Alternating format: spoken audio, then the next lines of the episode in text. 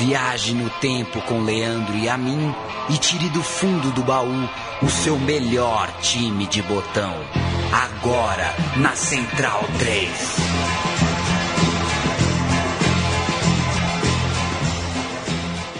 Bartô está furioso. Não bastasse a missão de comandar a defesa do Clube Atlético Paulistano na primeira partida da excursão à Europa, enfrentando logo de cara em Paris a seleção da França, o zagueiro sofre com um gramado castigado num lamaçal causado pela neve. Toda a defesa do paulistano, aliás, cai em escorregões na primeira parte do confronto e nem a passada de chuteira dupla de Bartô resiste ao estranhamento do terreno. O Beck veste um calçado 42 dentro de outro 43, cerrando a sola do maior para que o revestimento dobrado lhe permita chegar com mais força nos atacantes rivais. Este nariz de cera é, na verdade, a introdução da reportagem de Paulo Júnior para a Sarriá, um dos braços da Central 3, que produziu grandes reportagens no passado recente. Nela, sob o título de Quando Éramos Reis, e essa matéria está linkada na postagem deste podcast que começa agora,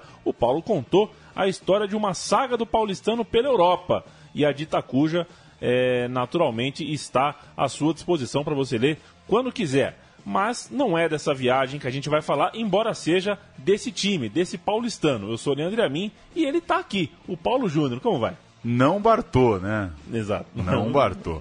Olá, Leandro Amin, é, ouvintes do meu time de botão. Mais uma semana batendo um papo sobre um grande time da história do futebol. Este, o paulistano tetracampeão paulista, único clube tetracampeão paulista da história. E o assunto foi um pouco recuperado agora, né? No Santos do Neymar, que chegou a ser, por pouco, né? Não alcançou tal façanha, chegou ao tricampeonato o que mostra que é, é difícil enfileirar tantos títulos aqui no estado de São Paulo. Então a gente vai falar do paulistano antes dessa viagem famosa. Dessa viagem, provavelmente o ouvinte em algum momento já ouviu falar, né? Paulistano foi o primeiro clube a fazer uma grande excursão à Europa, isso em 1925, e os resultados chamaram muito atenção. Não só viajou, como ganhou de, de, de times bastante é, complicados, qualificados, é, e ganhou essa alcunha de reis do futebol, lá por um jornal francês. A gente vai falar de um time um pouco antes disso, o Tetra Campeonato do Paulistano, 1916, 17, 18 e 19. O paulistano que é de dezembro de 1900 e é até hoje o único tetracampeão paulista de futebol. E também, acho, aí não é exato como um título, mas dá para dizer que é provavelmente o maior time do Brasil nessas duas primeiras décadas, pelo menos, do, do século passado.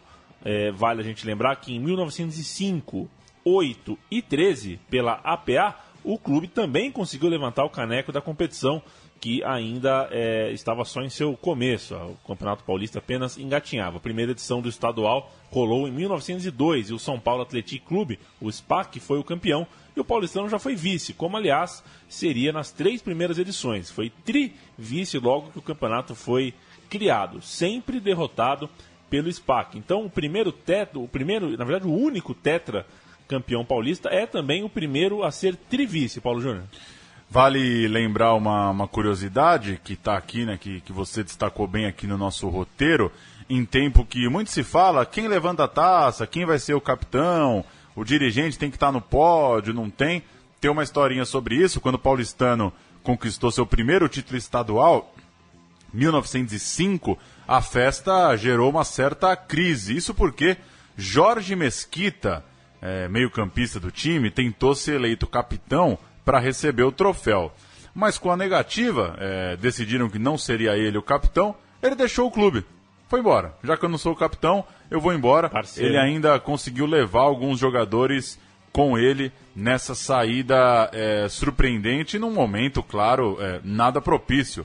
Saiu com o time à beira do título. O título já estava garantido, aliás, é, era é, o momento de, de receber a taça e, portanto, era só um protocolo. Ele saiu na hora que era só erguer a taça, se é que se erguia a taça. Aqui está a primeira trive, hein, é. Leandro Se foi Bellini que inventou o erguer a taça, o Jorge Mesquita ele só queria segurar a taça. Ele, o capitão pré-Bellini, ele só segurava o troféu, ele não erguia aos céus.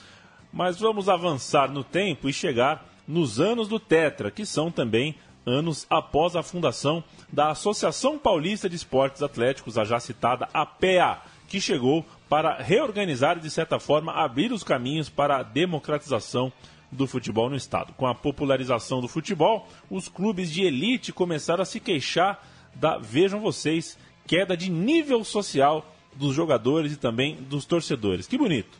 Eles alegavam que esse era o motivo de haver tumultos durante os jogos. Me faz, pelo jeito, a gente não mudou muito, pouco mais de 100 anos depois aí. É. É, hoje mesmo saiu, no, não sei se foi na Folha no Estado, né, o secretário aí de segurança falando que é, a virada cultural vai ser Interlagos porque o pessoal vem da periferia e faz arrastão e no faz centro, arrastão. né? Pois é. Que loucura. A entrada de dois times, entre aspas, populares no campeonato, o Ipiranga em 1910 e o Corinthians três anos depois, em nada teria contribuído, segundo essas pessoas, para agradar a elite e aumentar a competitividade e a importância do campeonato. Só para explicar então como se deu o campeonato de 13 que é esse campeonato dividido. Esses times que eram lá os fundadores da liga, esses times da elite, os times mais tradicionais de São Paulo, acabaram contrários a, aos clubes populares, então fundaram a APEA.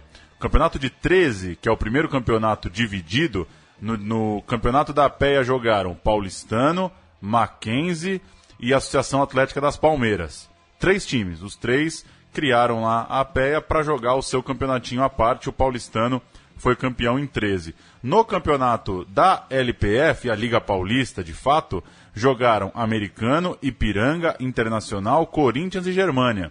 Então, é, para deixar bem ilustrado, os campeonatos de 13, de 14 e de 15 é, foram assim divididos. Só fazendo essa introdução, já que a gente vai começar pelo campeonato de 16, o último dos divididos. O último ano em que o Campeonato Paulista teve o campeão da APEA e o campeão da Liga.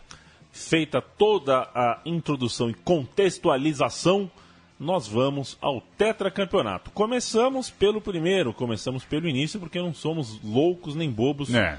nem nada. 1916, a cisão é, seguia mantida entre LPF, a Liga, e a APA, a Associação.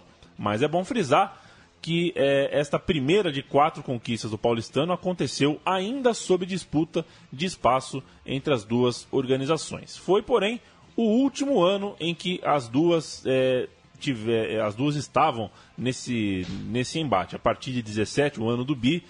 É, já viram um campeonato já, só. Um campeonato unificado, Paulo Júnior. O jogo do título do paulistano nesse campeonato de 16 foi contra o Santos, na Vila Belmiro, é, naquele que, é, que, é, que, é, que foi considerado, é considerado por quem relata essa história, o grande evento do ano na cidade de Santos. Bondes especiais foram colocados à disposição dos torcedores que foram até a vila, no que poderia ser a, a primeira conquista é, do time da Baixada Santista é, legal também que já ilustra um início de uma, é, de uma descentralização é. geográfica, né? E do Campeonato não, Paulista. E moto que não foi só quando o Pelé chegou, né? Pois é, a coisa Muito. já andava por lá. Os jogadores do Paulistano ficaram hospedados no famoso hotel-restaurante A Bodega e relatos dão conta de que, claro, nem de perto é, aconteceu aquilo que hoje a gente entende enquanto concentração de jogadores. Quando a bola rolou, o Santos chegou até a abrir o placar, mas o paulistano não tardou a reagir. Paulistano 5, Santos 2 na Vila Belmiro, o jogo do título paulista de 1916 do paulistano campeão da APEA, como a gente citou. É, ainda eram dois torneios. O Santos, que era, como já dito aqui, o único time fora da capital a disputar a competição, que teve ao todo sete clubes, incluindo o estreante Palestra Itália, a Associação Atlética das Palmeiras e o São Bento. São Bento, que foi o vice-campeão. Não é o de Sorocaba, era o São Bento da capital mesmo. O Scottish Wonders, eliminado da liga por praticar o crime, e naturalmente para os padrões amadores da competição à época, de pagar atletas, poderia ter sido o oitavo time do estadual disputado em pontos corridos. A punição tirou o, o, o clube com nome escocês da parada. Vale o destaque na campanha do título do paulistano, um 9 a 0 imposto sobre o próprio São Bento, após um 4 a 4 no primeiro turno, então foram dois jogos é, bem malucos entre os dois times, e um 3 a 0 na rodada final diante do Ipiranga. Esse jogo já com a faixa no corpo e a taça na mão. Voltando ao, ao, placar de 5 a 2 ao jogo do título contra o Santos na Vila, os Santistas se queixaram é, da arbitragem. O jornal A Tribuna chegou a publicar, abre aspas, estamos autorizados a declarar que o senhor Irineu Malta, o árbitro da partida, afirmara a pintanela após o primeiro halftime que o Santos não ganharia, porque ele o impediria. Então, é, o jornal Santista declarando que o árbitro ameaçou um jogador do Santos e praticamente jurou a derrota. Falou: vocês não vão ganhar hoje porque eu não quero. Em campo, Ari abriu o placar para o Peixe, mas o clube da capital reagiu e goleou com, vamos aos gols, dois de Agnello, dois de Ferreira, um de Toninho. Vamos aos times, Paulo Júnior ou do Santos, você dá o paulistano. O Santos com Odorico, Arthur e Arantes, Junqueira, Oscar e Américo, Arnaldo, Jarbas, Ari, Pintala e Milhon. Paulistano do goleiro Cunha Bueno, Orlando e Carlitos, defensores, Benedito, Rubens Salles e Sérgio, os três do meio, Mário, Tonico, Mariano, artilheiro do campeonato com oito gols, Maurício e Agnello. Esse é o, o primeiro 11 é, desse tetracampeonato do Paulistano. Dos 22 em campo, um abraço para Rubens Salles, o único nome composto, né? E o Cunha o, Bueno, o, Cunha o goleirão. O goleirão, o goleirão tá lá Cunha também. Bueno também, é, nome composto. Enquanto isso, o Paulistano campeão de 16, a Liga vivia seu último campeonato e por lá o certame nem chegou ao fim. Foi um fim melancólico da, melancólico da Liga Paulista. O campeonato foi interrompido com a unificação entre as duas ligas e o Corinthians foi considerado o campeão do lado de lá, tendo vencido os sete jogos que disputou até a paralisação. Só para passar os times do outro campeonato: Corinthians campeão, União Lapa em segundo, Maranhão terceiro colocado, uh, Alume no quarto lugar, Paysandu em quinto, Campos Elíseos. Seria seu time, hein, Leandro Amin? Você mora ali é, pelos Campos Elíseos, seria seu é. time. Terminou em sexto naquele campeonato. Americano é o sétimo, Ítalo o oitavo, Vicentino nono, Lusitano décimo, Minas Gerais na décima primeira posição e Rugeroni na décima segunda colocação. Uma coisa que vale muito ser dita é que foi é, o final da era do velódromo. O estádio, a mais famosa praça do início do futebol aqui na cidade de São Paulo.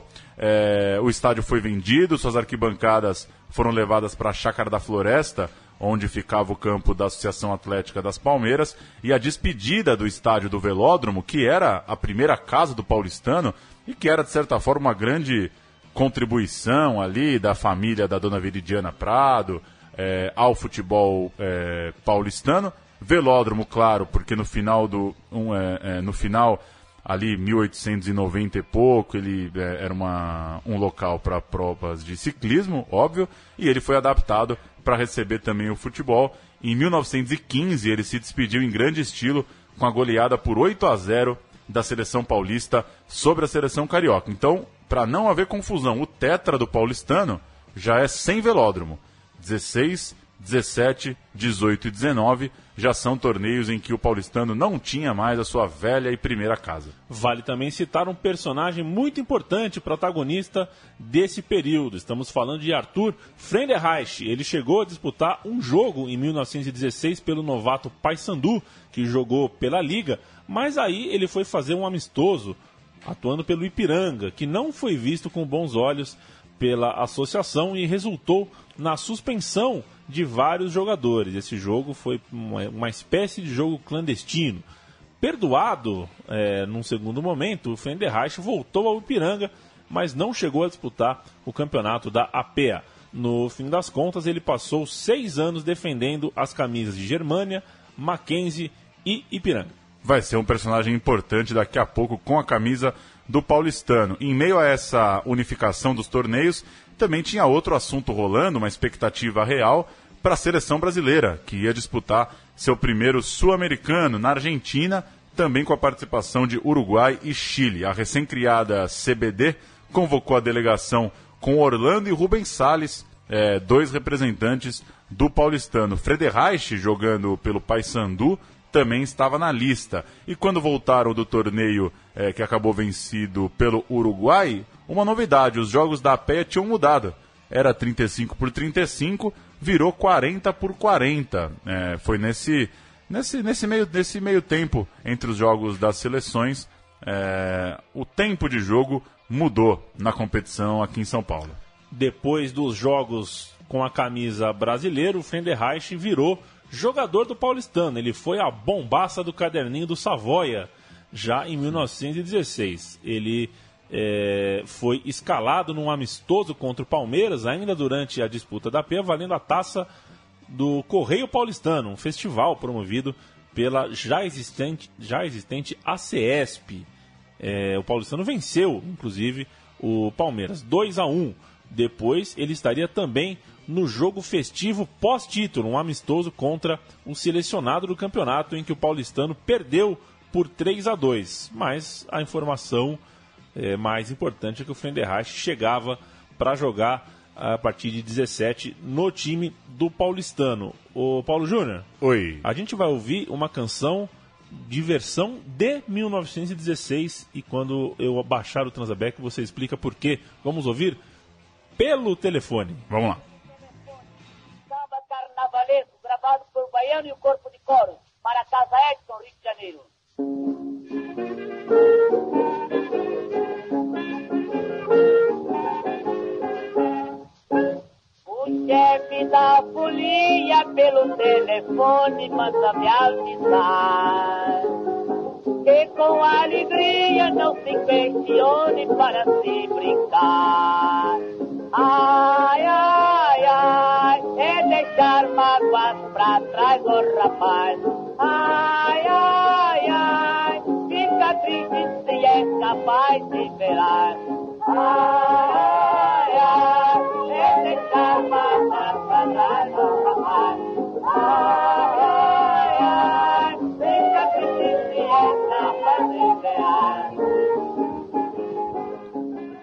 Telefone, música é, de Ernesto dos Santos, o Donga, também do jornalista, a composição também é do jornalista Mauro de Almeida.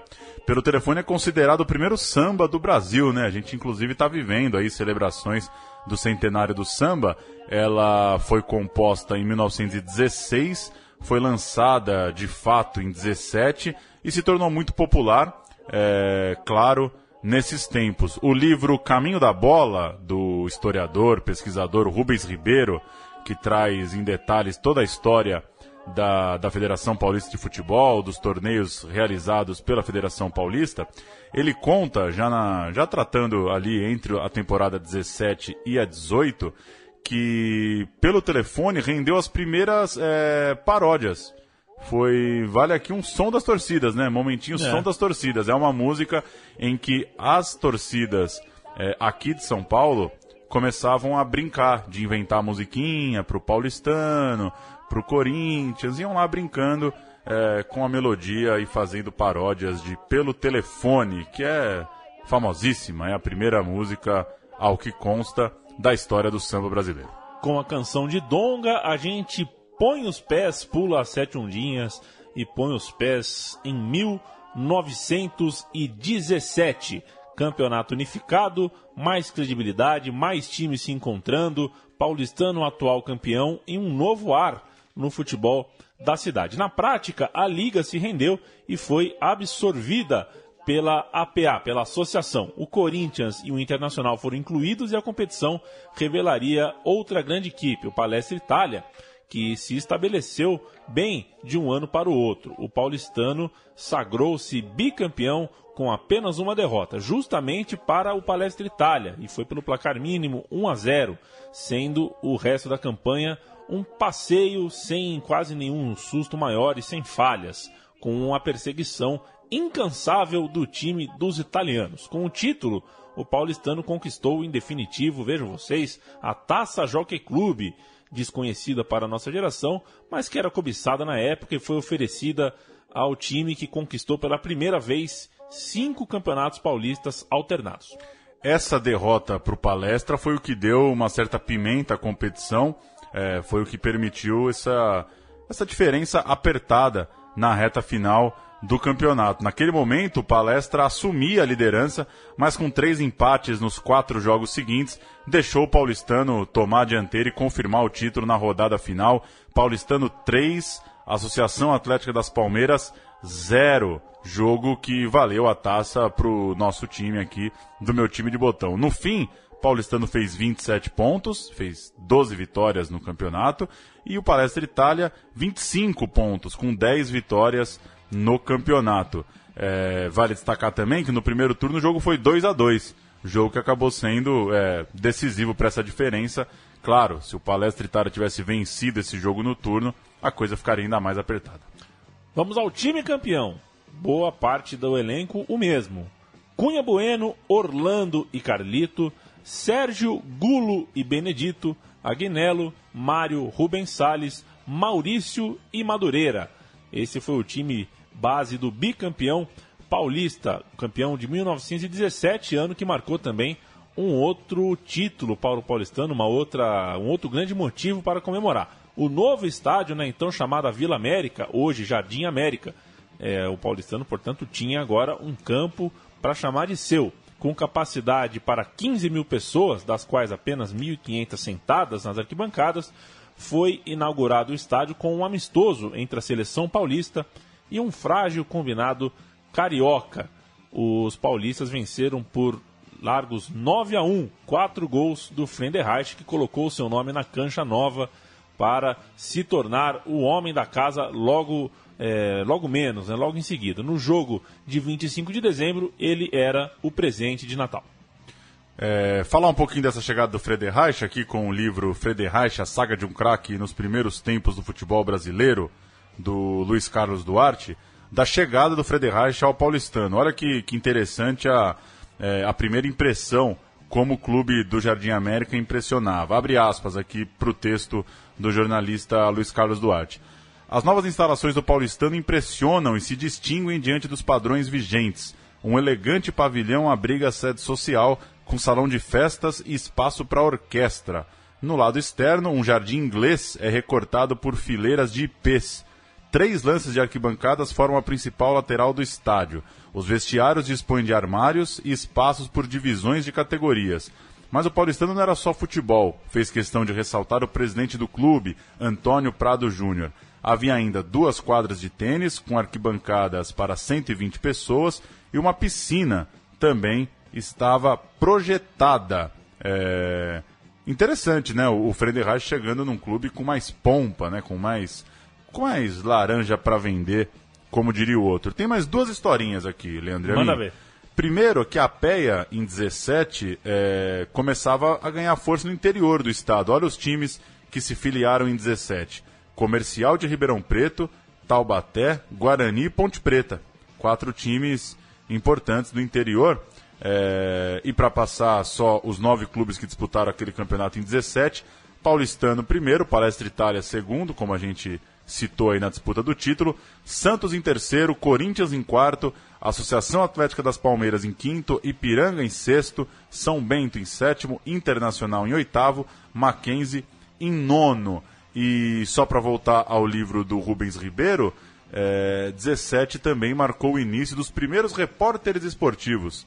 A coisa começava a pegar e tem um bonito glossário de palavras que eram usadas é, enfim, eram tempos de entender alguns termos, é, trazer uma coisinha para o português.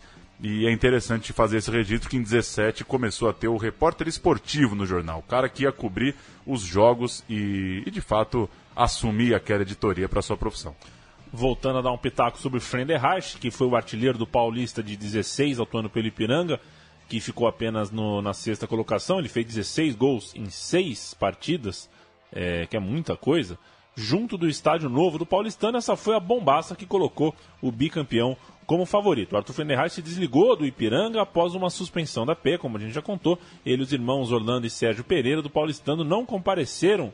Essa é a novidade. Eles não compareceram à convocação para uma partida no Rio contra a seleção carioca. o, ao voltar a ser suspenso, né? O Frenderreich não recebeu o respaldo do clube Ipiranga. Ipiranga é, não, não comprou a briga, não bancou o Frenderreich. Já o paulistano deu, é, deu bastante respaldo aos seus dois jogadores, o Orlando e o Sérgio Pereira, que eram irmãos. O paulistano deu esse respaldo e não só isso, acabou no momento seguinte incorporando o Frenderreich às suas fileiras. É, o Frederich em 16 e 17 ele amargou muitas suspensões. É, nessa coisa de ir de um clube para outro, que não era muito é, bem visto pela APEA, é, nessa coisa de desobedecer dirigente. É, eram momentos diferentes, né? O cara não tinha tanta liberdade para jogar onde queria, tinha uma perseguição ao profissionalismo, né? Era um momento de olhos bem abertos para profissionais, para sacar se estava rolando alguma oferta de dinheiro, alguma, alguma remuneração, e o Frederich sofreu um pouquinho com isso. Finalmente, é, depois, de, depois dessa queda de braço, ele inclusive ficou fora da Copa América de 17 em Montevidéu, assim como Orlando e o Rubens Salles, do paulistano, é, e finalmente ele conseguia, para o campeonato de 18, jogar no paulistano, mostrar seu futebol no time que, que vinha sendo campeão. 1918, o tricampeonato do paulistano foi marcado por vários incidentes dentro, mas principalmente fora de campo. A célebre epidemia de gripe espanhola quase impediu o término do campeonato. A doença atingiu São Paulo na metade de outubro e pelo menos 4.700 pessoas morreram apenas na capital do estado. Eu sei que o Paulo Júnior tem em mãos, o Paulo Júnior está com quatro livros abertos, mais oh. um notebook, e vai me dar números mais exatos sobre a gripe espanhola. Pois é, segundo aqui o livro do, do Rubens Ribeiro, dados de um levantamento no, no, no último trimestre de 1918. Cidade de São Paulo, população 410 mil pessoas, gripados 152 mil, óbitos 2.756, uma média de 30 óbitos por dia na cidade de São Paulo. E para pegar outras duas cidades de referência, Santos, 94 mil habitantes, 24 mil gripados, 662 óbitos. E Campinas, 89 mil habitantes, 2.800 gripados, 41 óbitos. Então, a, é, claro, por, por ter uma população maior também, São Paulo registrava uma média de 30 óbitos por dia. É, número bastante alto, né? Quase Altíssimo. que a gripe interrompe o campeonato. No fim, ele acabou voltando. É, a partir de 20 de outubro as rodadas foram suspensas e chegou-se a cogitar o encerramento do torneio. Quando o campeonato foi retomado, lá no dia 15 de dezembro, Paulistano, Associação Atlética das Palmeiras e Corinthians ainda lutavam pelo título. Era uma briga de três foices e a gripe não fez vítimas fatais entre nenhum dos jogadores do Campeonato Paulista. Ainda bem, o Benedito do Paulistano foi um dos casos mais graves, mas não terminou em, em, óbito. Mas foi a provável causa da morte, a gripe, no caso, foi a causa provável da morte do Otávio Egídio, um ex-jogador da Associação Atlética das Palmeiras. O presidente recém-eleito do Brasil, Rodrigues Alves, foi um dos que morreu em decorrência da contração da gripe espanhola. O Rodrigues Alves já tinha sido presidente do Brasil entre os anos 1902 e 1906. É pesadíssimo. Essa é uma história que pouco se fala, né? Perdemos um presidente por gripe espanhola.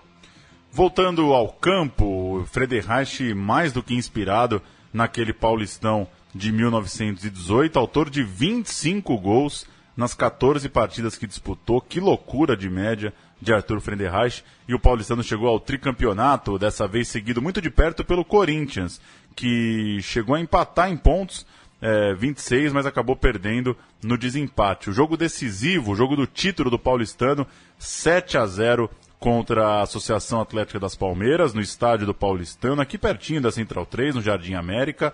7 a 0 quatro gols de Frederich e o paulistano é, seria tricampeão naquele ano de 18 sobrando nas goleadas. Não sobrou tanto na, na pontuação, mas é um time que goleava muito e a marca do Frederich enquanto artilheiro é absurda, 25 gols em 14 jogos. É importante dizer que a Associação Atlética das Palmeiras, que perdeu esse último jogo por 7 a 0, jogou sem o seu jovem goleiro titular, o Tufi, que foi suspenso pelo clube, acusado pelo mesmo de ter aceitado o suborno do Corinthians na rodada anterior para entregar o jogo que o Corinthians venceu por 5 a 3 e endurecer, jogar com, com ânimo, com força redobrada na partida seguinte. O Corinthians até venceu o São Bento por 4 a 1 na última rodada, mas a goleada do Paulistano, esse 7 a 0 que o Paulistano enfiou, consagrou o time do, do nosso meu time de botão como o campeão, o tricampeão, com oito gols de diferença no saldo, construído em vitórias como a de 11 a 0 sobre o Minas Gerais, 7 a 0 sobre o Mackenzie e 7 a 3 diante do Santos. Uma diferença, portanto, de oito gols de saldo. Vamos para o time base? Vai com você? Vai comigo. Cunha Bueno, ainda goleiro. Orlando e Carlito. Sérgio, Rubens Salles e Guilo. Agnello, Mário, Frenderreich, Zito e Junqueira. O Guilo não é Guilo, não, é Gulo, tá bom? Que coisa. Vale lembrar também que a discussão sobre o profissionalismo estava todo vapor. A CBD chegou a desligar a Liga Paulista, acusando de que a PEA acobertava a condição profissional de três jogadores: Frederich do Paulistano, Amilcar e Neto do Corinthians. Então a CBD de olho falou: pô, não, não dá mais, tem jogador recebendo salário aí no Campeonato Paulista. E às vésperas do Sul-Americano de 19, porém, a confederação se deu conta que não podia ir para a competição sem os jogadores de São Paulo. É, então, fez as pazes. Falou, não, os caras precisam estar na seleção, esse tipo de coisa. É, vale lembrar também, Leandro, a saída do Palestra Itália. Palestra Itália não jogou o campeonato de 18 é, por causa de uma, de uma confusão, um jogo, inclusive, contra o Paulistano, em 30 de junho. É, pegar o relato aqui do livro do Rubens Ribeiro.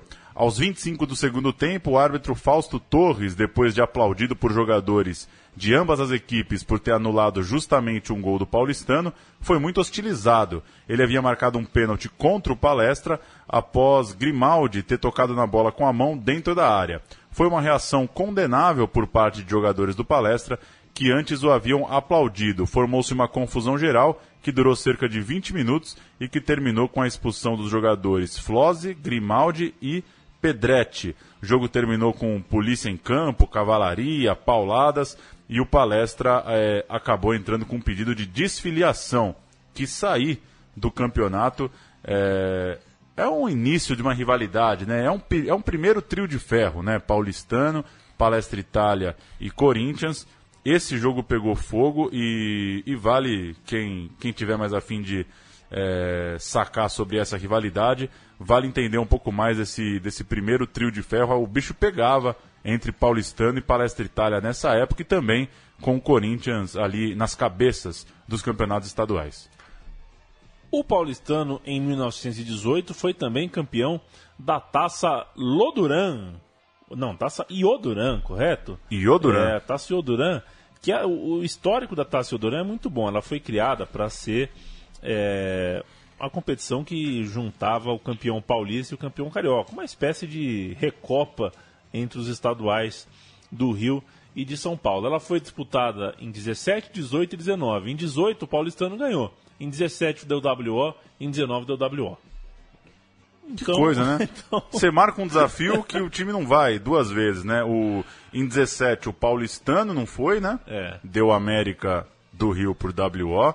Em 19, de novo, o paulistano não foi, deu Fluminense. E 18, o ano que teve o jogo, um encontro interessante, né? Fluminense 2, Paulistano 3, em General Severiano.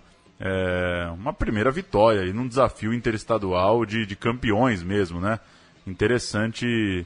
É boa a ideia, né? É boa a ideia do encontro. É, a ideia é boa e foi vencida pelo Paulistano com um pênalti aos 42 do segundo tempo, convertido por Mário Andrade, ele que fez o gol que deu a taça Ioduran ao time do Paulistano e fechou assim o ano de 18. Só para fazer mais um registro da gripe, no livro, na biografia do Friedenreich, tem uma, uma lembrança do Luiz Carlos Duarte, que se a gripe não fez, né, como você citou, vítimas fatais entre os jogadores paulistas, um caso que chamou atenção foi o assassinato de Belfort Duarte, é, famosíssimo jogador da época. É, ele sofria da doença na região de Itatiaia, no Rio de Janeiro, e ao tentar apartar uma briga por questões de terra é, lá na cidade fluminense, acabou morto. Então, é, é, mais um registro de alguém que conviveu ali nos tempos de gripe e também sofreu com a doença. Vamos para a cereja do bolo.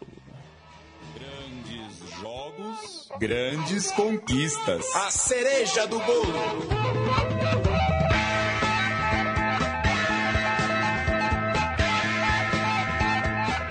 Ah, mas por que a cereja do bolo é agora? A cereja do bolo é agora porque é agora que o paulistano vai fazer o que nenhum outro clube fez: ser tetracampeão paulista de futebol. O campeonato de 19 marcou a, a consolidação do primeiro trio de ferro. Pela primeira vez, paulistano, Palestra Itália e Corinthians, que, que são eram os três times que é a origem do trio de ferro, né? Você depois, mais tarde, tira o paulistano, põe o São Paulo e tem esse trio de times da capital que são realmente mais fortes do que a concorrência.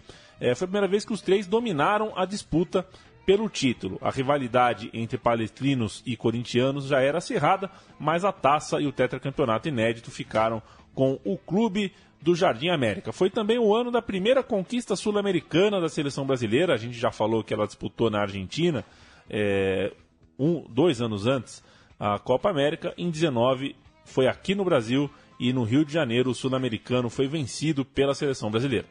Isso faz com que o ano de 19 seja muito lembrado né, nesse momento do futebol brasileiro.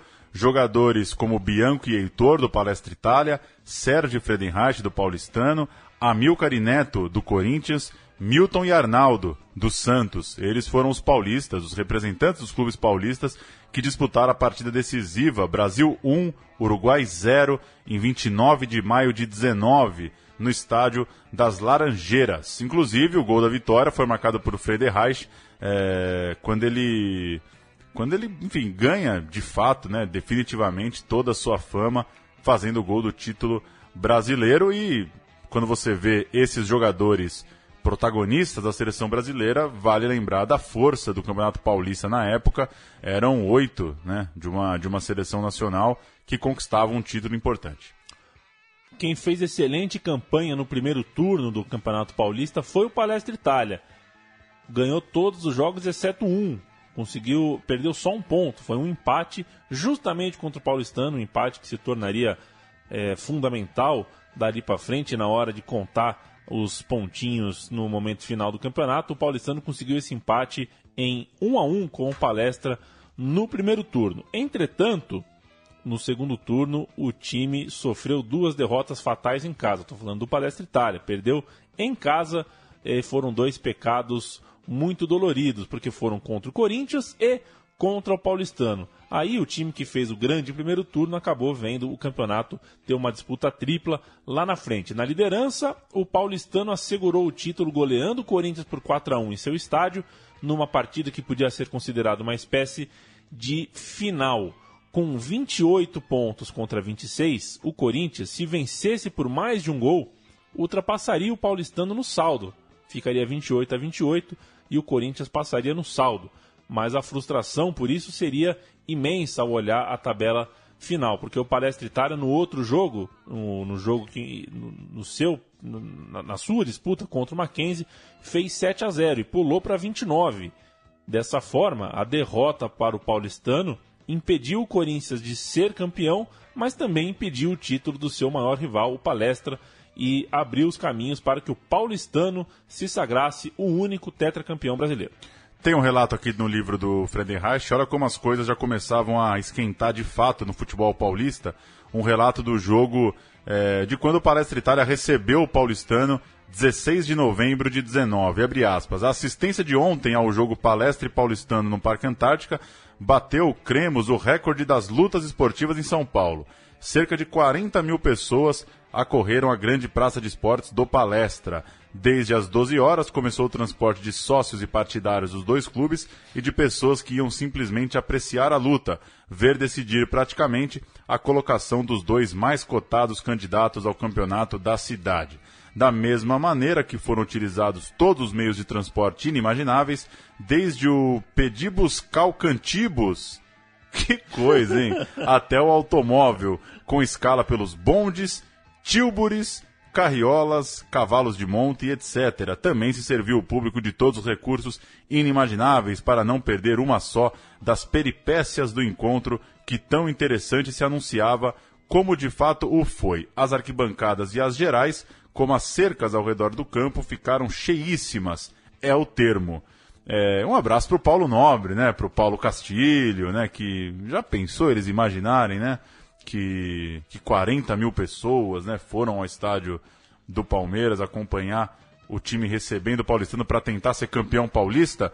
E pelo que consta, deu tudo certo, né? Dá para organizar.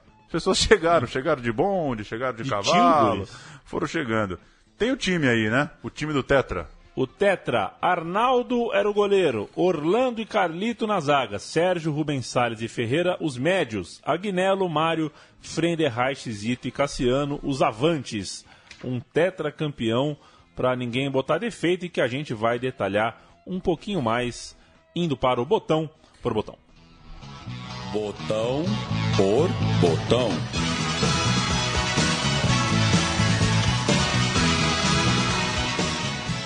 A gente pensou quatro jogadores, né, Paulo Júnior, mas antes fazer um servicinho aqui. É, os jogadores presentes nos quatro títulos são Orlando, Carlito, Sérgio, Rubens Salles e Mário. Cinco jogadores, portanto, meio time, né?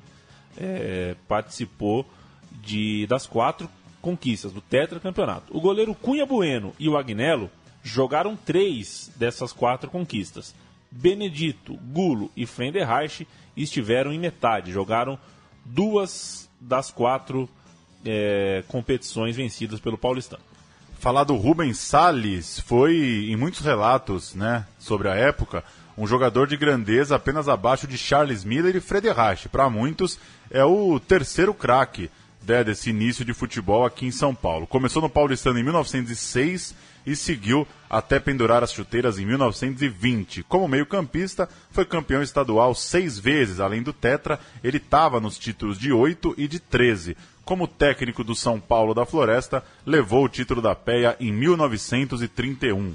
Falarei do Orlando. Orlando era um defensor que se destacava por sair eh, da linha da zaga driblando, já armando o jogo. Um jogador, portanto, à frente do seu tempo. O Orlando, depois, na viagem do time à Europa em 1925, era o diretor da delegação. Um dos homens mais importantes dessa campanha, como a gente falou agora há pouco, era um dos poucos, um dos cinco que jogaram as quatro competições estaduais vencidas pelo clube.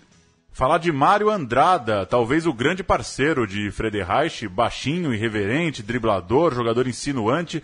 Na série inicial invicta do Paulista de 18, por exemplo, Paulistano tinha 29 gols em 5 jogos, 20 eram da dupla, 10 para o Mário Andrada, 10 para o Frederich. Eles também brilharam em junho daquele ano, quando arrebentaram com a defesa da seleção do Rio de Janeiro, num desafio vencido por 4 a 2. Era também muito artilheiro e era um grande parceiro para o El Tigre Frederich. O para falar do Fenderrache, a gente separou um trecho de uma reportagem da Sport TV, que eu peço perdão, não tenho em mãos o nome de quem assina a reportagem, mas sei que ela tem a fala do historiador João Máximo. A gente vai ouvir a voz do João Máximo e é uma reportagem que conta sobre um, um, um momento muito feliz, um, um evento muito feliz que quando encontraram um tesouro do Fenderreich com fotos e registros de um diário da carreira escrito por ele mesmo. Então a gente vai é, ouvir uma voz que lê sobre, sobre o próprio Fenderreich, uma coisa escrita por ele mesmo e uma reportagem da Sport TV. Friedenreich viveu entre 1892 e 1969. Marcou mais de 500 gols, ganhou títulos internacionais, era adorado pelo público. É o futebol, senhoras e senhores. É o futebol apresentando astros como Friedenreich. Só que existem poucos registros da trajetória esportiva ou da vida pessoal dele. Foi o primeiro ídolo, sem qualquer dúvida. Por 26 anos, ele tem um papel único no futebol brasileiro. Nossa equipe teve acesso a uma parte dessa autobiografia de Friedenreich. São trechos que ajudam a entender quem foi e como viveu o primeiro grande craque do nosso futebol. E essa história começou bem aqui, nessa esquina paulistana, mais de 100 anos atrás. Nasci na cidade de São Paulo, a 18 de julho de 1892, na Luz, a Rua do Triunfo número 8. Numa casa pequena, rés do chão, porta e três janelas, lampião de gás à frente, ao qual trepei muitas vezes em traquinadas precoces. Filho de um imigrante alemão e uma empregada doméstica brasileira, Friedenreich era um tipo único. Meio claro, meio escuro, cabelo crespo e olhos azuis. Meu pai, Oscar, era alto com seus metros e oitenta e cinco, delgado, forte, barbicha, cabelos crespos e loiros, rosto magro, onde brilhavam olhos verdes vivíssimos. Minha mãe, pelo pouco que me lembro, era magra, bem mais baixa que meu pai, morena, olhos pretos, muito calada.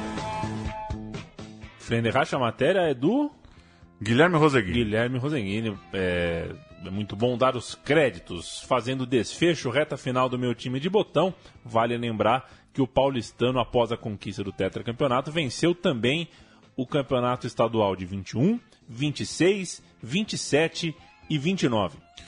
Tem uma historinha em 1920, é, depois então do Tetra, a CBD propôs um campeonato entre os campeões de Rio, São Paulo e Rio Grande do Sul. Fluminense, Paulistano e Brasil de Pelotas jogariam esse primeiro campeonato, é, apesar de muita gente chamar de espécie de torneio brasileiro de campeões, algo do tipo, a CBD quis deixar claro que isso não poderia ser considerado um campeonato brasileiro, é, não era para tudo isso, segundo a CBD. Paulistano estreou contra o Brasil de Pelotas nas Laranjeiras e marcou a volta do Frederich ao palco do Sul-Americano.